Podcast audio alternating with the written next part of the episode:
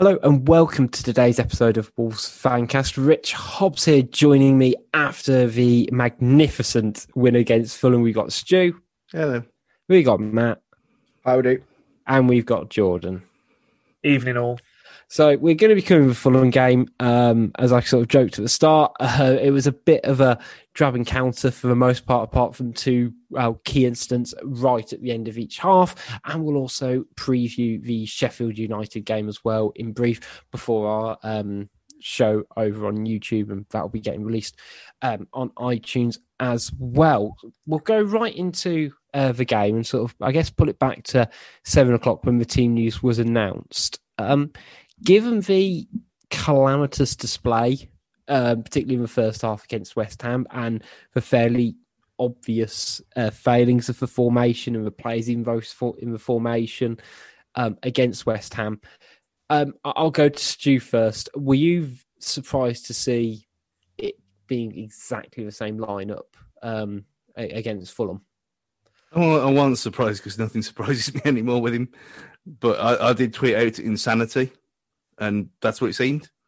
It didn't work against West Ham, who are infinitely better side.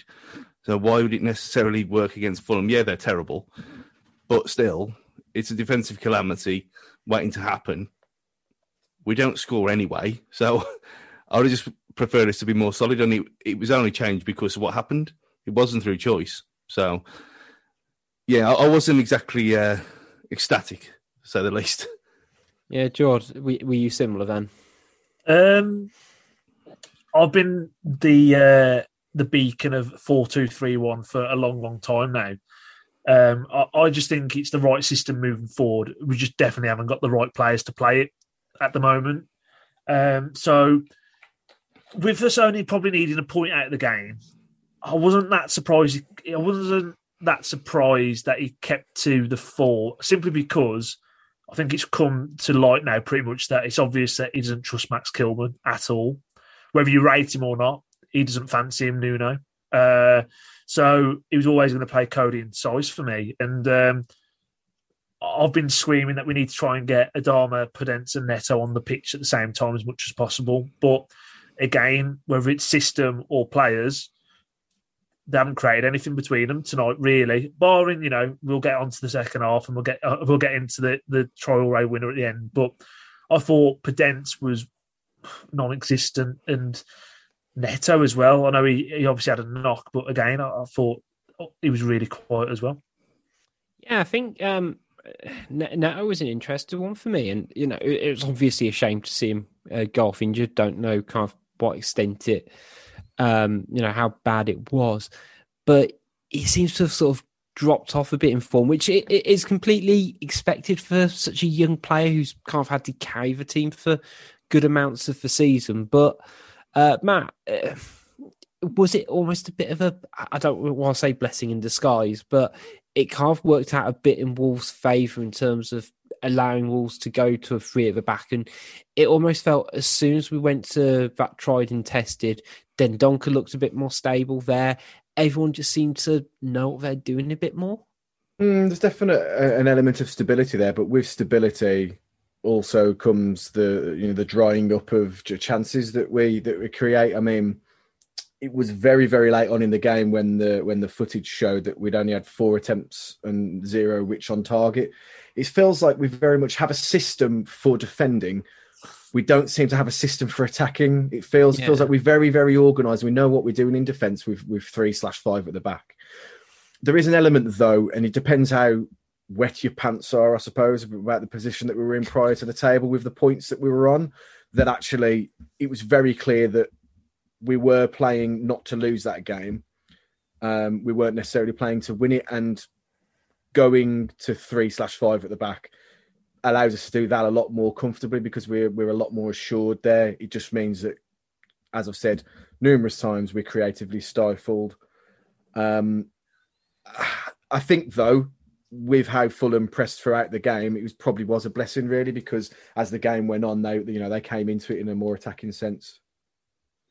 Yeah, I think um, it, felt like definitely that first 10, 15 minutes, um, Wolves either weren't quite of a race as all Fulham very much were, and I I, I was having flashbacks to Monday night and thought this can't be happening again. And they seem to sort of find their footing a bit more and grow into the game and start started to move things a bit more forward. And you know, right on the stroke of half time, um, you know, great little bit of interplay.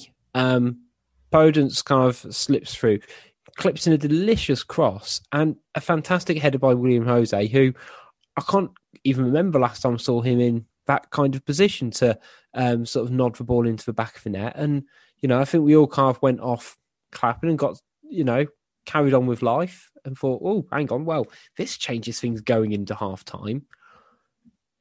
And then VAR happened. Um, it, uh, look, we could we could talk about VAR all day.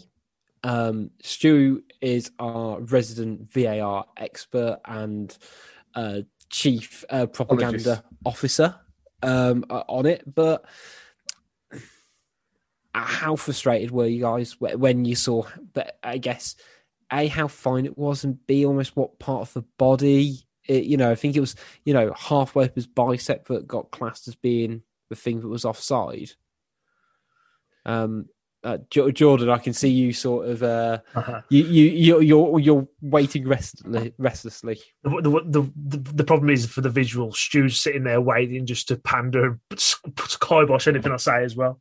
Um, so for me, with it, and again, we know it's not VAR itself. VAR in principle is the right thing to do, I think, for the game to get rid of clear and obvious errors. Um, IFAB are completely out of touch with the game of football, that their rules are just absolutely absurd. For me, um, me, me, and Luke spoke about this on uh, the Instagram live show as well, and uh, reference it with a few follow, like few people watching as well. Like for me, if it takes over a minute, and again, I don't know what the right or wrong is, and we could probably speak about VAR for three hours. For me, it's two fact, it's twofold. I think if something takes over a minute to come up with the, with a decision where you can't work out definitively either one way or the other. Surely there has to be some sort of human. You just go with the on-field call.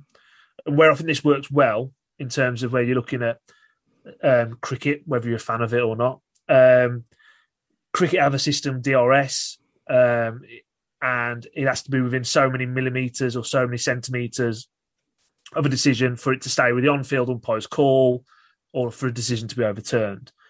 So for me, I don't understand why when we're looking at offside, and again, I understand the fact of then you'll say, well, how far's if you're offside, you're offside. I get that you know you can be definitively offside, but do you just go to a system where you have whatever that parameter is? I don't know, fifty millimeters, five hundred millimeters. I don't know whether it needs to be daylight.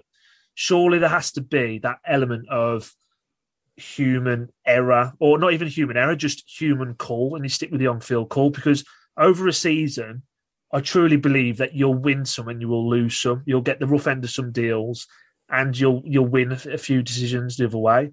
And for me, what sort of really gets my back up about VAR in general, before I pass over to Stuart and everyone else on here, is that you know, and this goes for Wolves fans, this goes for any football fan. Like people scream about outrage about VAR, how it's ruining the game, or at least how IFAB are ruining the rules of the game when it comes to VAR and people when it goes against them want to throw the toys out of the prom, scream, shout about it. But on the flip of that, where we've been, you know, Wolves, we've had some contentious decisions go our way since VAR's come in, no doubt about it.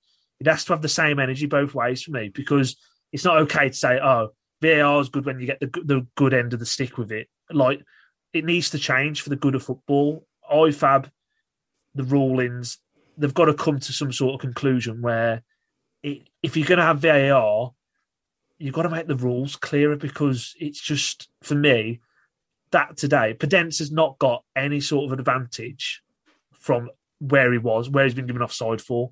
If you're telling me his elbow's offside, you can't score with your elbow. Like genuinely, you can't score with your elbow. So what advantages is he getting? Um, so yeah, like for me, VAR in principle, great. IFAB can suck my dick. Whoa. Go on, Stu. I was waiting for Matt. it's pointless talking about it because it's the same for everyone. Yeah, Everyone, the, the system's shit. We all know it's shit, but it's the same shit system for everyone. And if you say 50, 50 centimeters, 50 millimeters, what happens when it gets to 51? You're always, regardless of how far, how much daylight and whatever you say, you're always going to get finite calls because they're looking for science. And unfortunately, that's the route we've gone down now. Yeah, I So- do get that, Stu, but shouldn't you? Shouldn't there still be with just for, in my opinion, just with how it is in, like say, in cricket, American football, it's very similar.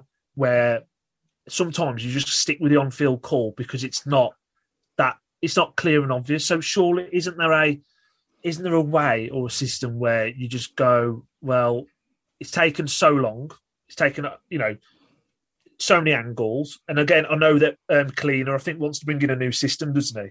Hmm. That's in the Champions League, which would work. But if you're going to completely computer robotic, if you're 0.1 millimeter offside, you know, might as well not have officials. You might as well have someone just re- refereeing and the game from Stockley Park.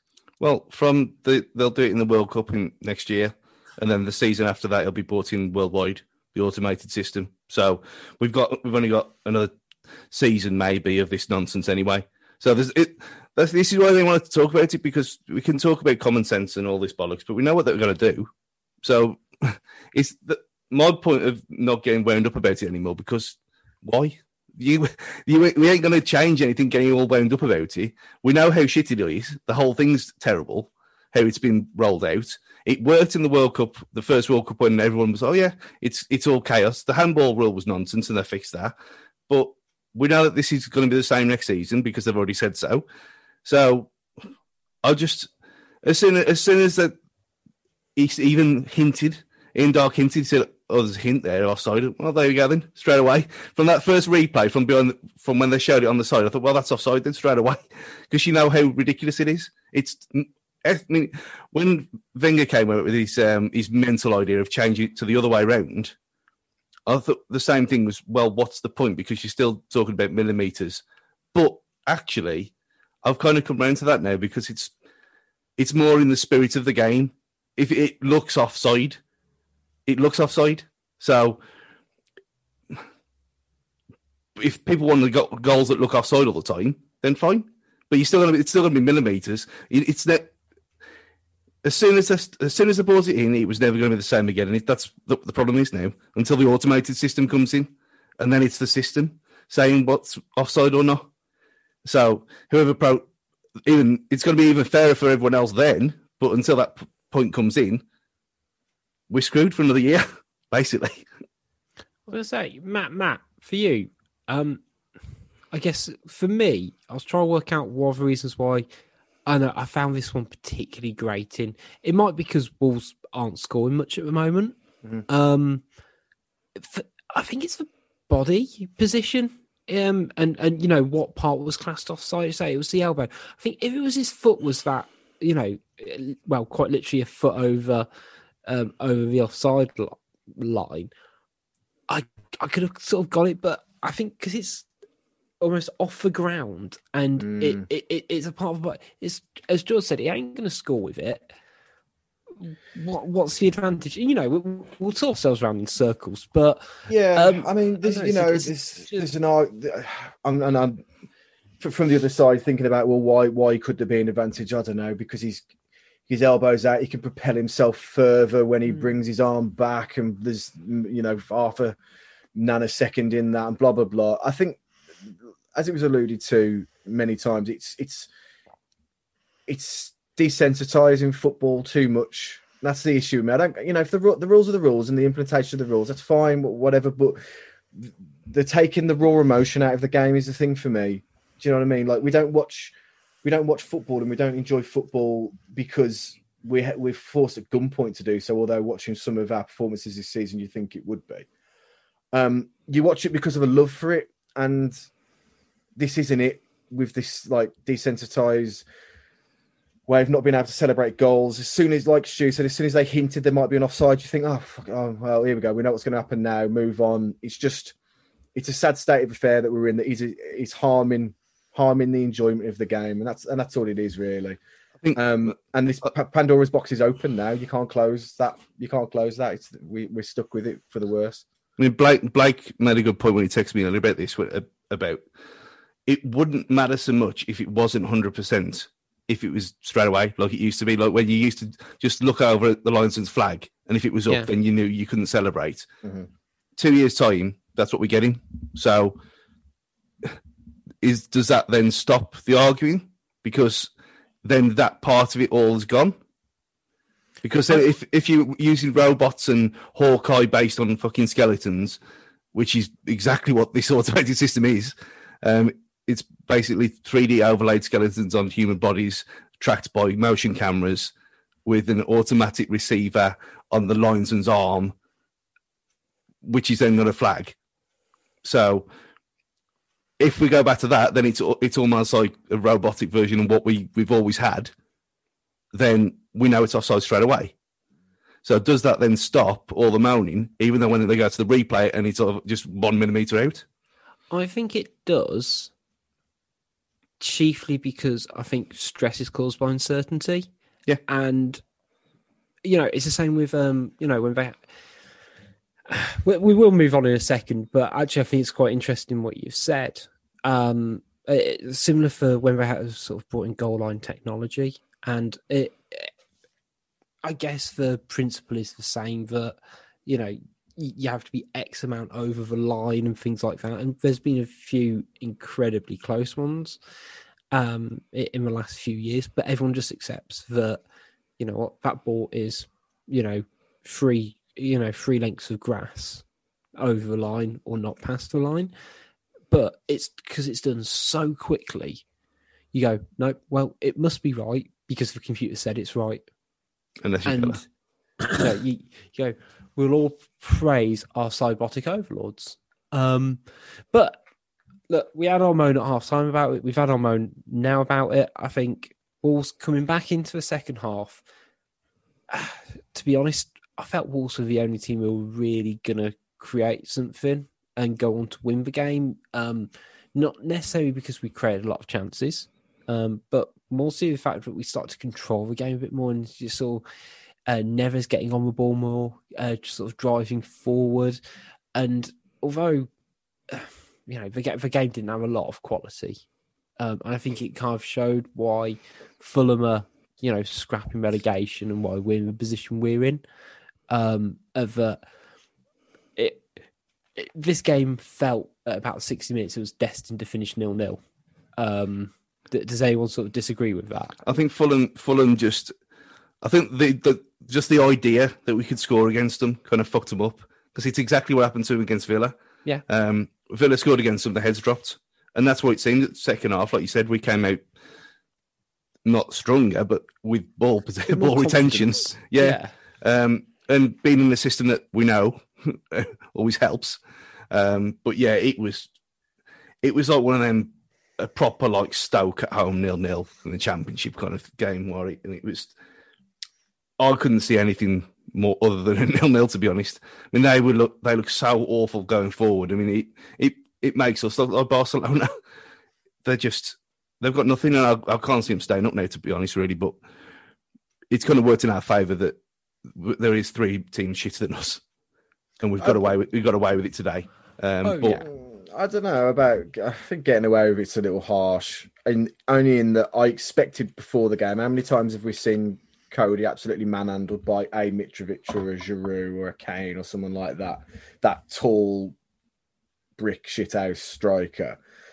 And I really expected. I was disappointed in Mitrovic today. If anything, not that I wanted him to score, but I, you expect him to be a bit more of an attacking threat. Um, I just think that I, I see it from the flip side. I, I didn't think that we came out in the second half any better than the first. I thought if there's one team that was going to score, it looked like it was going to be Fulham because we were creating, we were creating nothing really.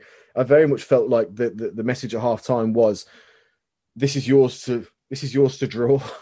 Basically, Yeah. do not lose this game. If you lose this game, we're in trouble. If you draw this game, we're okay, and that's how it felt very much for me and that's again the issue with the the, the three at the back is that you we, we're a lot more secure. We we plug that leaky defense, but we look very very toothless.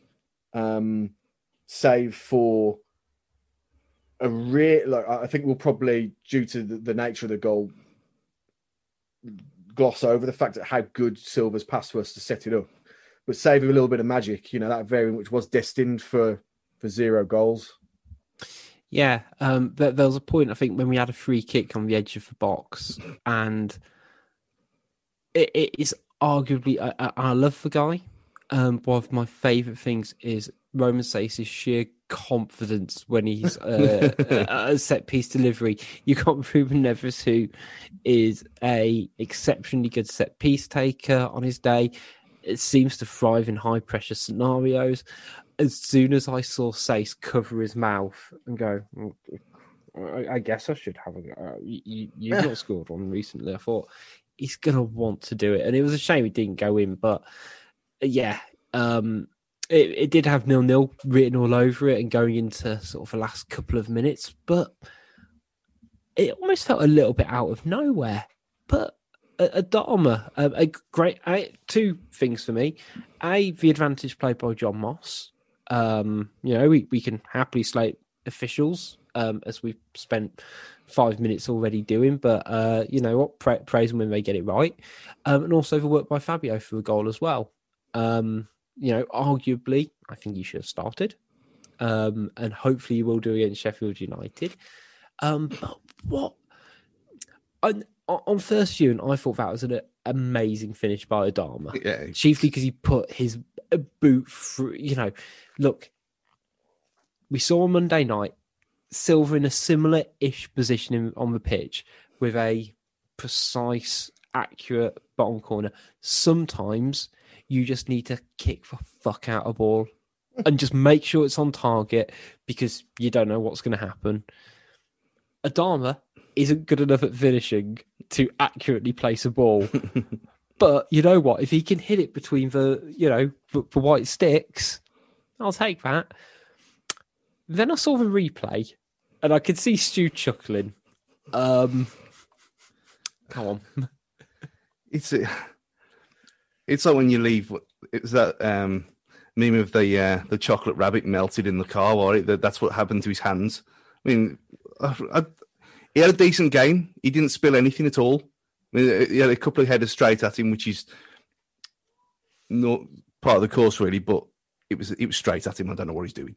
see, I played. no- fi- No idea what he's doing there. see, I played five aside on Thursday night, and as you'll get to, you we all got a turning goal, but I didn't have gloves. Um, and nervous, and it reminded me of that because I don't know what it is, but whenever I have to go and goal, which isn't often, I'm five foot seven. Um, I'm all right at being in goal. I don't mind it if I've got gloves on. If I don't have them, I I instantly curl up. I don't know what it is, and it felt like the goalie did the same when you just need him to be big and strong and just beat it out because there's no walls. There's no, you know, walls play within like you know 20, 30 yards.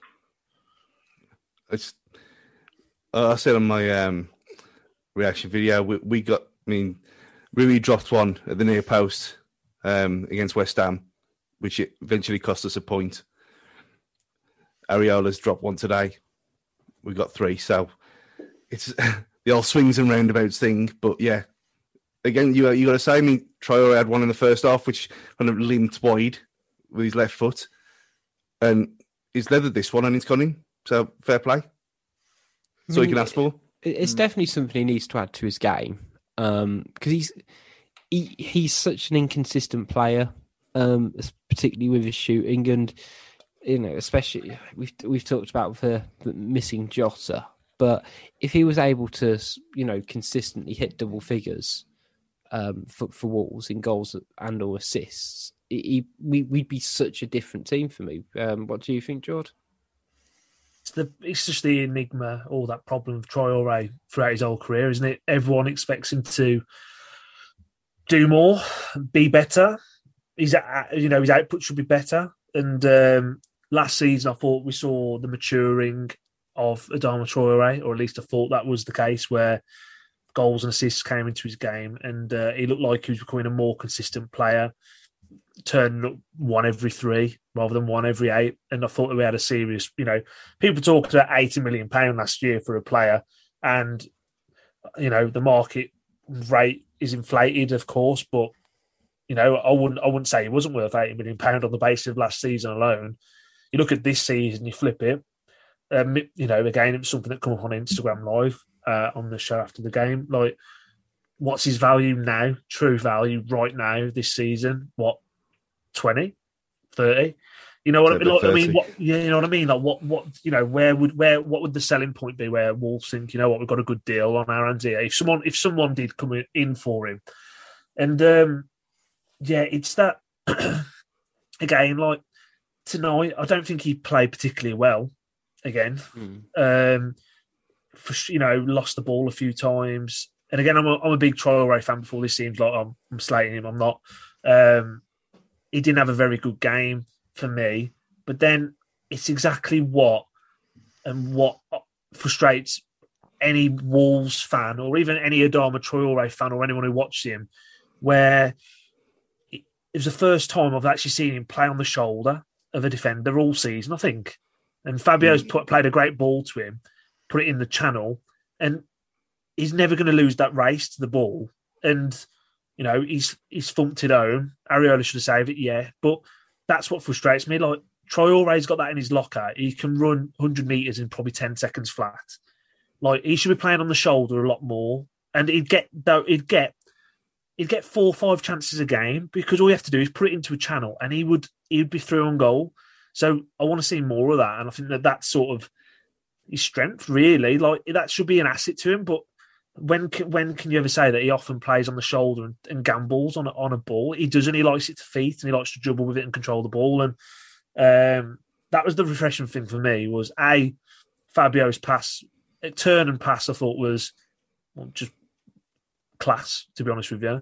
And Troy Traore with the assets he's got, that's what I want him to be doing every week. Play on this last man, get through on goal, and just thump it home.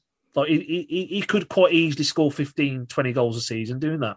No doubt about it. Yeah, I think a lot of it is tactics based and having like belief and confidence in yourself. You know, it, what you said, it reminds me of Matt Doherty in a way that he just would gamble and he'd follow Mm. his run. And you know what? He- He'd get caught out two or three times a season. But particularly, you know, last couple of minutes of games, I'm sure it was a Newcastle game, have been last season or year before, where like, you know, just kept running up the pitch and was like, you know what? This might come to me. And lo and behold, he managed to find himself eight yards out and took it in. And it's like Traore is blessed with a God given gift to run really fucking quick. Um, and I say, like, if he was just able to, like, t- instead of focusing on, I need the ball to feet and I can take him on, just play it off the ball, hit the space. You've got the likes of Ruben Neves who can pick you out. Believe in them, believe in yourself, and you'll be a even better player because you won't be necessarily relying on having to beat three players a game. But uh, look, I, it was fantastic. Was it his first goal in the league this season? Did Yeah. I work Yeah. out? You know, like it's yeah, we're in April, for fuck's sake. Um, I've realised I've sworn twice in about four sentences. Very unlike me. Sorry, guys. Um, I'm Rich saying- after dark. I was going to say I've had one side of this evening, guys. Oof. Um, anyway, um, before we wrap up our um, Fulham chat, Matt, anyone else standing out for you today? Uh, It wasn't really a game of people really standing out. no, Um, it, it wasn't. I mean, I, you know, we we- you mentioned him in, in passing. Neves um, seemed he seemed a lot more assured now, or in this game, and he did seem that five ten yards slightly further up the pitch, which I think purely from an excitement point of view, we all want to see because we all want to see that derby goal every game. So we want to see him further up the pitch every game to to try for the spectacular. I thought he was solid enough today. He, you know, he sprayed the ball about as we expect, but he was, you know, he kept busy on the pitch. Um, the defending wise, we were pretty unspectacular, and and I mean that as a compliment because we didn't do anything worldly calamitous to cause us to panic too much. You know, there was a, there was a couple of times when Semedo absolutely, you know, we we look forward to his attacking prowess, but defensively he got ahead of his man, ahead of the ball, and he and he and he used his strength, which isn't uh, something that we would probably put in or an adjective we'd use for Semedo. His strength is like physical strength. I thought I thought you played fine. Um, again, listen, no one's going to be making a DVD of this, and the only person that would buy it would be Stu if it was on a 3D Blu-ray, and that's only because he wants to see it out of his new bit of technology, and that's you know what I mean. Not exactly one for the uh, not exactly one for the historians. This one. No, indeed, indeed. Well, we'll be back um, right after a break to talk uh, Sheffield United and go through some questions from Twitter Corner. See you in a second. Hi, Richard here. Before you go back to hearing us dissect the latest Wolves news, some really shoehorn Simpsons references, a bit of 90s film action, of course, a bit of wrestling, um, I just want to do a quick shout out for our sponsors, Pixel Yeti Media. Now, they've done a fantastic job on the Wolves Fancast website, wolvesfancast.com. Please go check it out. But they're not just web designers, they're a creative agency that cover all your design needs from websites, brochures, and signage to marketing, logo design, and branding. There's basically nothing they can't do marketing wise. So make sure you check them out at pixelyetimedia.com and I'll let you get back to enjoying the show. Welcome back. So, uh, as we said uh, just before the break, uh, Wolves' next game is against Sheffield United. Um, I mean, I, I almost feel a little bit sorry for them um, at, at, this point, just because they have been so. I was going to say so poor. They've not been like Derby County poor in the sense that they look hilariously bad. Uh, do, do, you know what I mean, Stu? They're they're just they're hard to describe because they are so shit. And you look at the points that they've got, and it's pretty awful, and it's going to be they're going to be up there as one of the top five worst teams ever yeah. in Premier League history. But they're playing nice football. They just don't score, and they concede the odd goal, which they lose the game, which seems to be the kind of theme of their season. And it's almost like they, um, they when they got promoted, that kind of the tidal wave kind of kept them up in the top half of the table, and then when we just when when restart happened and there was no fans to carry them over the line, they just died a death. And then coming into this season, they had now, they had nothing. So, mean, maybe they've maybe the fans not being there hurt them more than anyone else. Um, but they're just not good enough, are they? I mean, they've got shit players all over the pitch. I mean, we can talk about certain Scottish ones who you, you, you think you might think of signing, but that's just mental talk. So anything but an absolute ham. I mean, there's that's the thing now. We can we're safe. We're not going down. There's no reason to not have a go. Handbrake off time. Enjoy yourself, enjoy ourselves with us. However many games left. Not gonna... sit there in fear. so, George, for you, um, danger men for Sheffield United. On Fleck. I was going to say we can't be looking past, uh, you know, the, We've got the, the wrong the, person on this podcast to talk about Sheffield United. I was going to say we, we did not plan this running order, but they do have the uh, Scottish Iniesta in John Fleck. Um, I, I, do feel a bit sorry for them because I have had a few injuries, particularly in, in defence, but but they argue. I, I know I'm going to curse us now because we know what Wolves are like, and we all and it, we we've all kind of seen us play against you know teams in relegation zones and lose. But you know they they arguably have the worst goalkeeper in the league um, in Aaron Ramsdale. um, you know I don't think much of their forward line at all, and you know they've still got Jack Rodwell on the books for for Christ's sakes. This really should be a a home run for Wolves. But as Stu kind of alluded to, we should have a bit of freedom about us. Um, do you think we'll go with the same formation? Do you think Silva um, will or well should start? I think you've sort of answered your sort of the question there when the the sort of the uh, the operative word being should be off. the handbrake should be off. Yeah, it should be. Will it be? I'm not sure. Um, the reality is, I mean, let look. We've we've won the game tonight, and uh, that winning breeds confidence. But for me, we look like a team with no confidence. If we'd have come out that game nil nil, I was seeing a lot of comments on social media. Again, like mo- most of them are seeing about Nuno out and all this sort of stuff, which again I completely don't agree with. Um, yeah, Sheffield United should be a game where look at it, we should be picking up three points, but just how our season's gone, how we've been playing. Like, if it's Sheffield United or Man City, I'd have the sort of similar level of confidence. Not the fact of this is me being all doom and gloom, but I haven't seen anything tonight, or I haven't seen anything in the previous six games beforehand to make me think that Wolves are going to turn up and, and win a game of football. It's like the first time ever on on the Fancast. I think this is my third season, uh, second, third, well, whatever, however long it is. It's been a while now. Um, that I've, I predicted Wolves to lose pre-match. I was like Mark Lawrenson of the BBC Sport, I, like winning 35 games a season, drawing three, and I just had no confidence in this tonight, and it's a horrible feeling. But reality is, yeah, we've got no pressure. We should we should be playing Sheffield United, and we should be playing them off the park. I mean, Neves has got his handful versus John Fleck. We know that, but that should allow a bit of space then for Moutinho to go after Ollie Norwood. You'd think so. Yeah, maybe we can exploit that channel, and uh, yeah, look, we should pick up three points. Yeah, I mean, Matt, uh, when you sort of take into account Fulham as well, which we've won, we've got Sheffield United, Burnley, West Brom, and Brighton um, as our sort of next handful of games. It, I wouldn't quite say make or break, but is this a, a, really good opportunity for Wolves to string a couple of victories against the lower caliber sides in the division?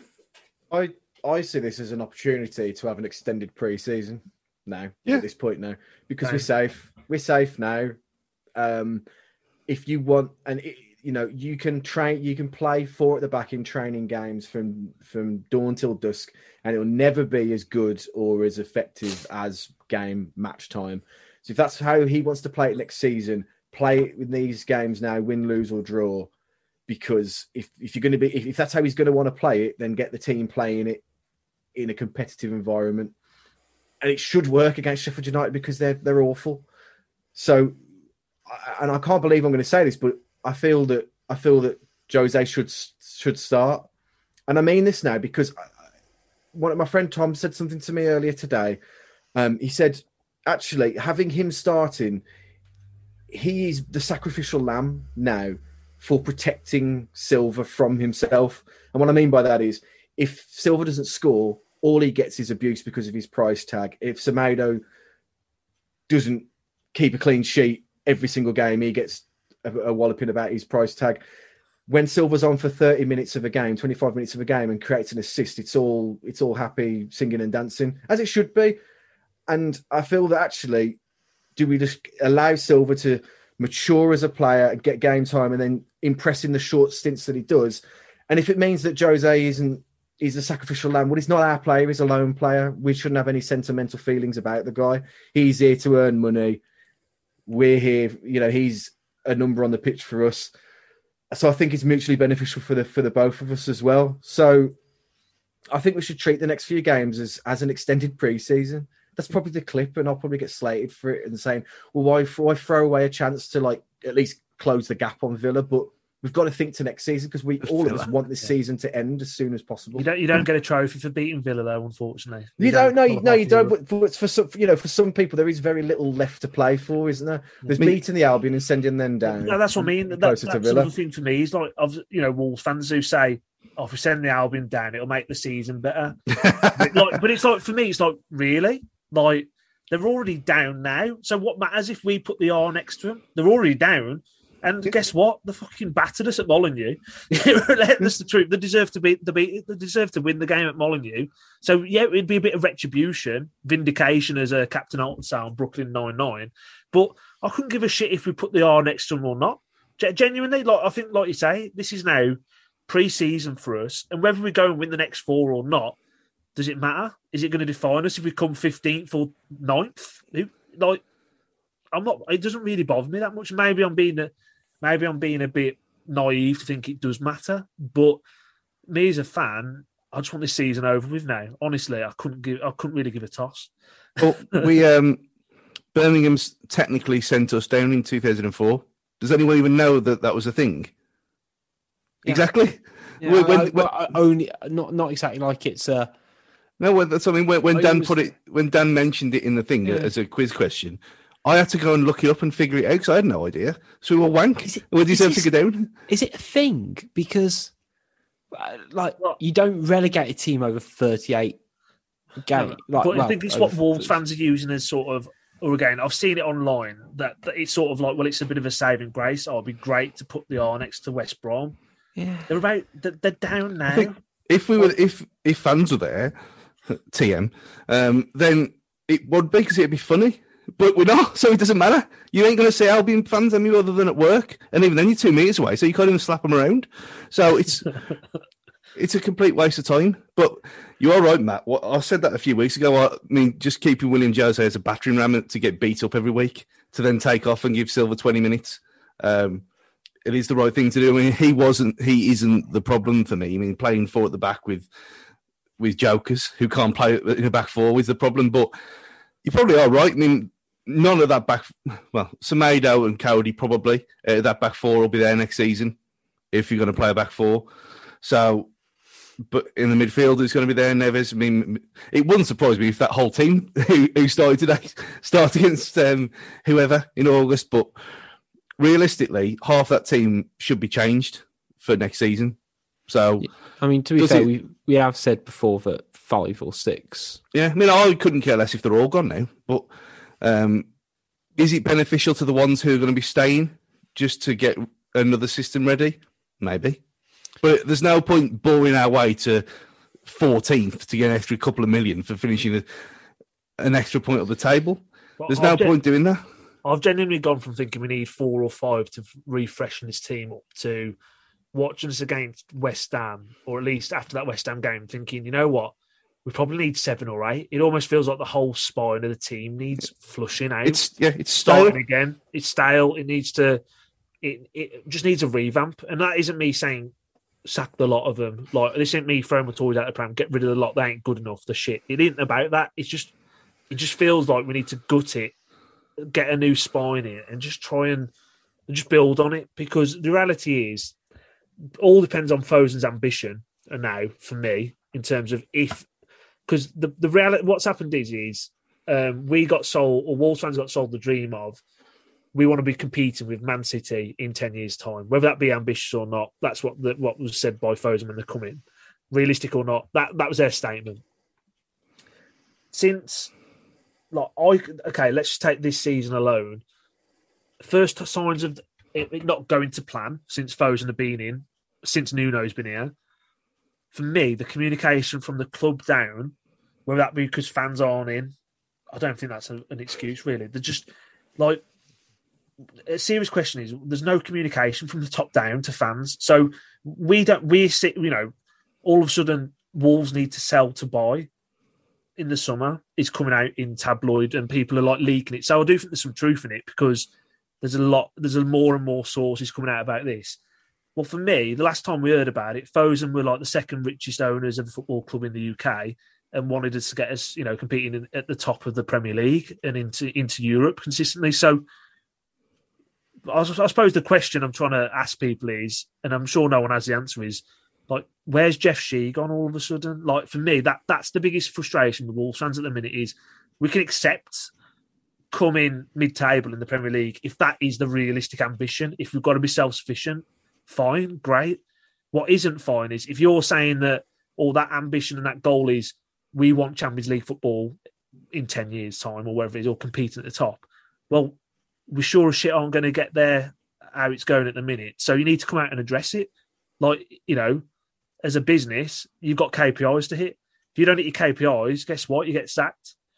And again, that's not me saying Nuno gets sacked, by the way. I know how that sounded, but we're not hitting our KPIs this season, and no one's come out and addressed that. So, yeah, I think it's a massive pre-season, massive summer for Wolves. Big What's, time. K- what's KPI mean? Key performance It's indicators. indicator. Just for normal people, just just get. Sorry, I- Uh, sorry. I was going to say, I was. I I reckon more people know the term KPI than don't. Well, That'd be my Mm, yeah, I mean, 75 percent of this podcast. Yeah, well, knows it's, what KPIs. I'm being the, the the the minority again as usual. As I am in this podcast quite a lot. I mean, you, you, there is the, obviously the argument that the things have gone stale because certain other people in charge don't know what they're doing anymore. But just to um, just to put it out there because it has to be mentioned. But no, that something needs to change in this, and we all know that. Um, but why the reason is why can't we just enjoy ourselves now for the rest of the season for however however much that's possible. Just go and have a go. So, with that in mind, uh, what's everyone's score predictions for Saturday against Sheffield United? No, no. Considering we've given it, given it the big one. Uh, I'll go for uh, for two 0 Wolves. I'm struggling. You know, it could be. And again, this is me. Like, it could be absolutely anything. Um, look, we should be winning. I do think we will win. Um, I'm going to go three one, but I'm going to make a little prediction that Sheffield United take the lead. I'm going to go 2 0 just because I, I don't think it'll be a, a convincing 2 0 win, but you know, it will no doubt involve a safe header.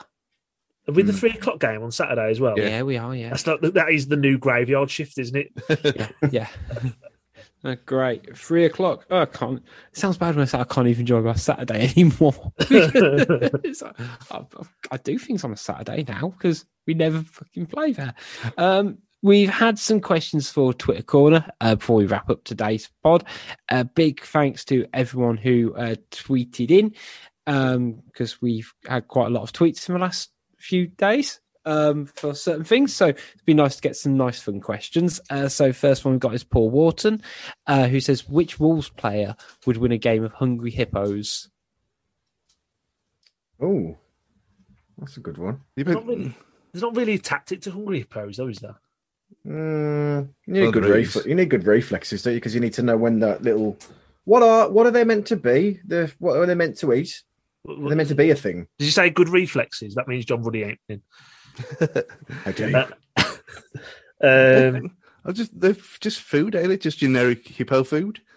G- generic hippo food. I'm not sure if Maybe- there's a strategy to it. It- Who's, who's likely to just keep smashing the? Who's likely to have like, Podence, massive po- Podence, because he's constantly like smashing the floor with his hands when it's, things don't go his way. So he's used to like beating things down to you know. He's, he, I think it's Podence for me. Low center of gravity as well, so he's closer to the board than anybody else. Yeah, but I, when I when I used to play, I used to kind of try and gauge how many how many hippo generic hippo foods was coming my way and not hit it really hard. So maybe you need some tactical thinking. So maybe Martino. Yeah, You I was going to Don go, I would reckon, just I was going to go break. I was going to Yeah. go with He's got experience with those silky hands of his, I'm sure. That's so funny. Not as much as Griezmann in July. That's I what think- she said. I think I'm going to go Neves again, just because he's a family man. I think I think he's the sort of guy who'd who'd really enjoy beating his children at no, I games. think Neves. Would let, I think Neves is the kind of guy who lets his kids win. Ah, fuck that. No, no, I'm saying I think he's one of them. I think he's one of these. Oh yeah, well played. Like, nah, you've got to be brutal. Put him in the ground. Teach him early. But, um, I'm not the right person to answer this, but Gaz uh, Roberts asks who wins uh, Reigns, uh, Bryan or Edge. Uh, I would assume Bryan wins it because he's going to be retiring soon. I think as a last as a, as a last kind of thank you, um, and then Edge can be the one who eats the pin, so Reigns stays protected. Wrestling booking one hundred one. Good to know. Good to know. Hey, I did something I didn't know. Now I do. Um, uh, Colin uh, Beer asks, uh, "Do we give Fabio a ten-year contract now?" I'll give him a five year contract because he's look at he's look at the promise that he's got. You know, we've said it many times that he's not ready, but he looks a damn sight better than a lot of shit that we've had over the years. Um, and the goal he scored last week, the assist he's come out with today, yeah, he'll he'll be he'll be an excellent player. Yeah, But I think he's a it- superstar. I do. Gen- like genuine superstar. Yeah, but you are talking like two, 18 months, two years down the line, which is probably what, what which is what he was bought for anyway. So, yeah, I I, I wouldn't go for ten years because that's a bit silly. That's Pardew esque. Um, but five, yeah, The, the issue is though, um, you know, what do you do about a problem like Rafa Mir? You know, he's banged another two in this evening. They're going to sell him, aren't they? They've got to. Well, he ain't going to play here, is he? It's like I had um again. I referenced it on Instagram. My my uh, my boss at work's a season ticket holder at uh, Forest, and he said, obviously we sent them Bonatini, Mm. bollocks. Then we sent them Rafa Mir, and he just said to me, "Can you stop sending us your fucking outcasts or what?" and uh, you know, and now look at you know Rafa Mir. The, the reality is Sevilla, Sevilla, sorry, Sevilla, Sevilla, uh, Sevilla, Inter Milan, and Real Madrid have been linked with him in the last week. So what's he worth? Like anything I've seen of him, he, he's worth a pack of Lay's crisps on the beach. But he's obviously worth a good couple million, you know, scoring goals for fun. So fair play to him. But I mean, that's it's another. I think um, Spears mentioned this in the week as well that he was bought for one and a half million, and we could easily sell him for fifteen on his goals from this season alone. But that's a perfect Fosun return. But at mm. the same time, he has to be given a chance, surely. I mean, if if Willian José can have a chance and he's been absolute wank, other than other than for two seconds tonight, which again didn't count because he's cursed, then he's got to at least have a pre-season, surely. Mm-hmm. Agreed. Yeah, No, I, Rafa- wouldn't be averse, Rafa- I wouldn't be averse to have him back at all. No, if you if you got a player coming off the season like that, if you if he wasn't as, we'd be linked with him already. Yeah, we would. That, that that that's my take on it, and I think even however strong and positive um, Jimenez's um, return is looking, surely it sounds almost cold for me to say it, but surely if you're Rafa Mir, you go, I've still I've got a chance to really make make myself in the Premier League, which I know he's Spanish, he's playing top flight La Liga, but that's got to be a big goal for him, surely. Mhm. No, I Um, don't think that's and- got. I don't think that's cold for you to say, Rich. Because I'm, I'm thinking even from a Wolves point of view, as a you know, as a Fosun or Jeff, Sh- whoever it is, from a Fosun point of view, it's cold. Of course, it is, but we don't know what sort of player Jimenez is going to be when he comes back, and hopefully, No. he comes back the player he was. And you know, if he had to retire from it, all the best to him as well. Like obviously, only come back if he's fully right, but you can't be selling a player that's scoring 15, 20 goals a season in one of the top five leagues in the in in Europe when your star striker may never play again still, or may not get to the levels that he was once showing. So it would be absurd for me to sell him. Yeah, Yeah. I mean, like, like I just said, take away from the fact that he's ours. If you are, like you said, if you're looking at a striker from La Liga who scored 15 goals, well, Willian José, 20 million quid, and he, Yeah. he's come in and done nothing at all. It might be the same, but then we ain't going to pay anything. So Mm. if we have got to sell to buy, and we got to sell, that's one less player to buy.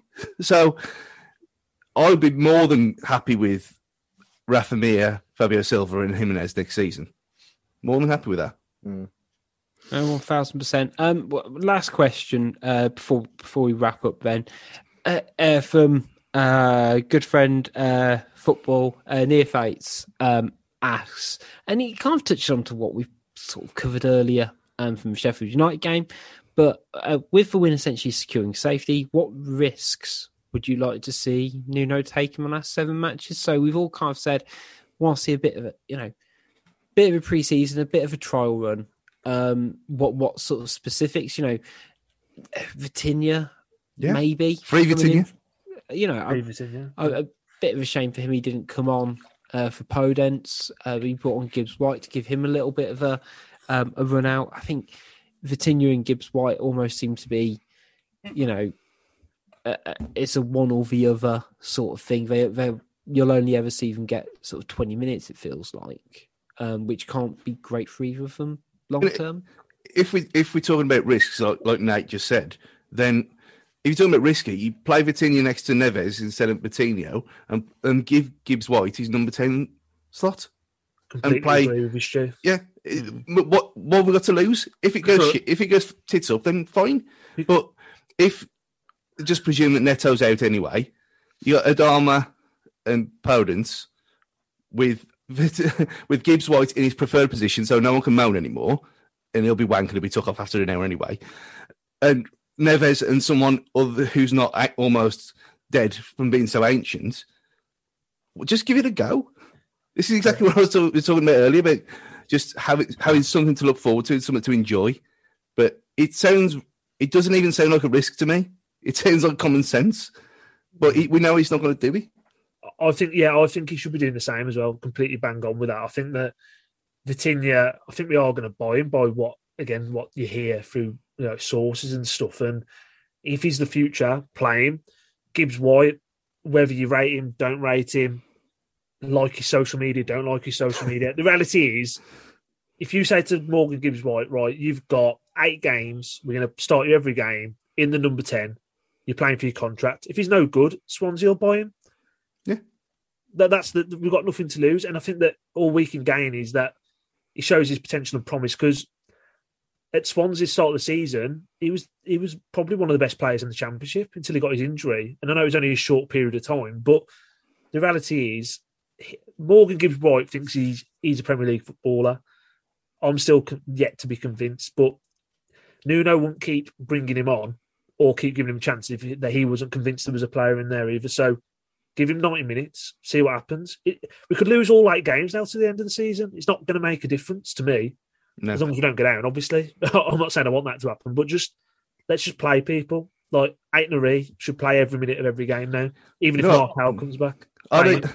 I'd even have I'd I'd have more respect and I mean I've been pretty rough and harsh maybe, but I'd have more respect for him if he did that now because and just said okay, like Matt said earlier, this is our pre-season now. Oh, a bit like how um, what Dave Jones did when he came in halfway through a season and use it for the the end of that season as a kind of like an extension, an extended pre-season, just to try things out, uh, rather than just playing Dendoncker, Neves, Moutinho, and just grinding out bollocks all the time. just just do that now. I'd kind of I'd have more a lot more respect for the guy if he just tried something there because like we've all said, we're safe.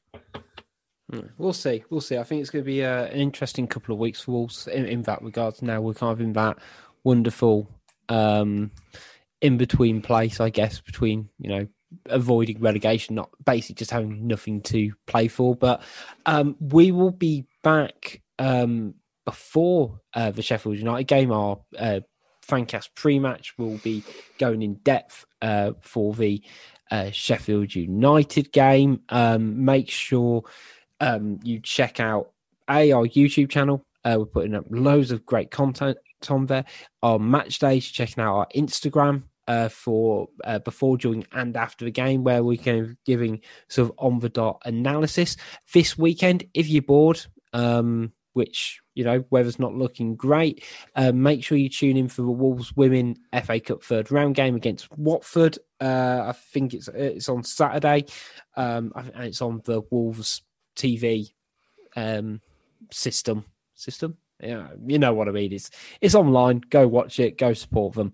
Um, big thanks once again to our sponsors, Pixel Yeti Media. Make sure you check out um, their website. Any marketing needs, any website needs, go hit them up. Um, on that, I think that wraps it up for today's episode. Uh, so big thanks t- for joining us. Uh, it's goodbye from Stu. Beware of pelicans. Tra. It's goodbye from Matt. Take it easy, guys. Look after yourselves. It's goodbye from Jordan. Bye. Up the Wolves and up the Wolves women. And it's goodbye for me. See you next time.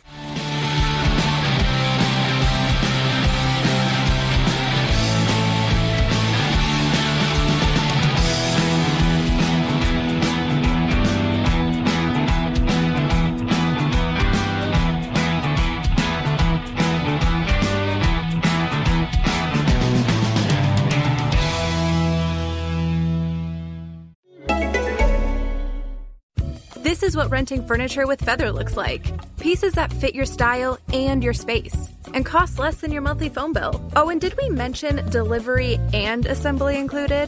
Feather. Start renting at livefeather.com.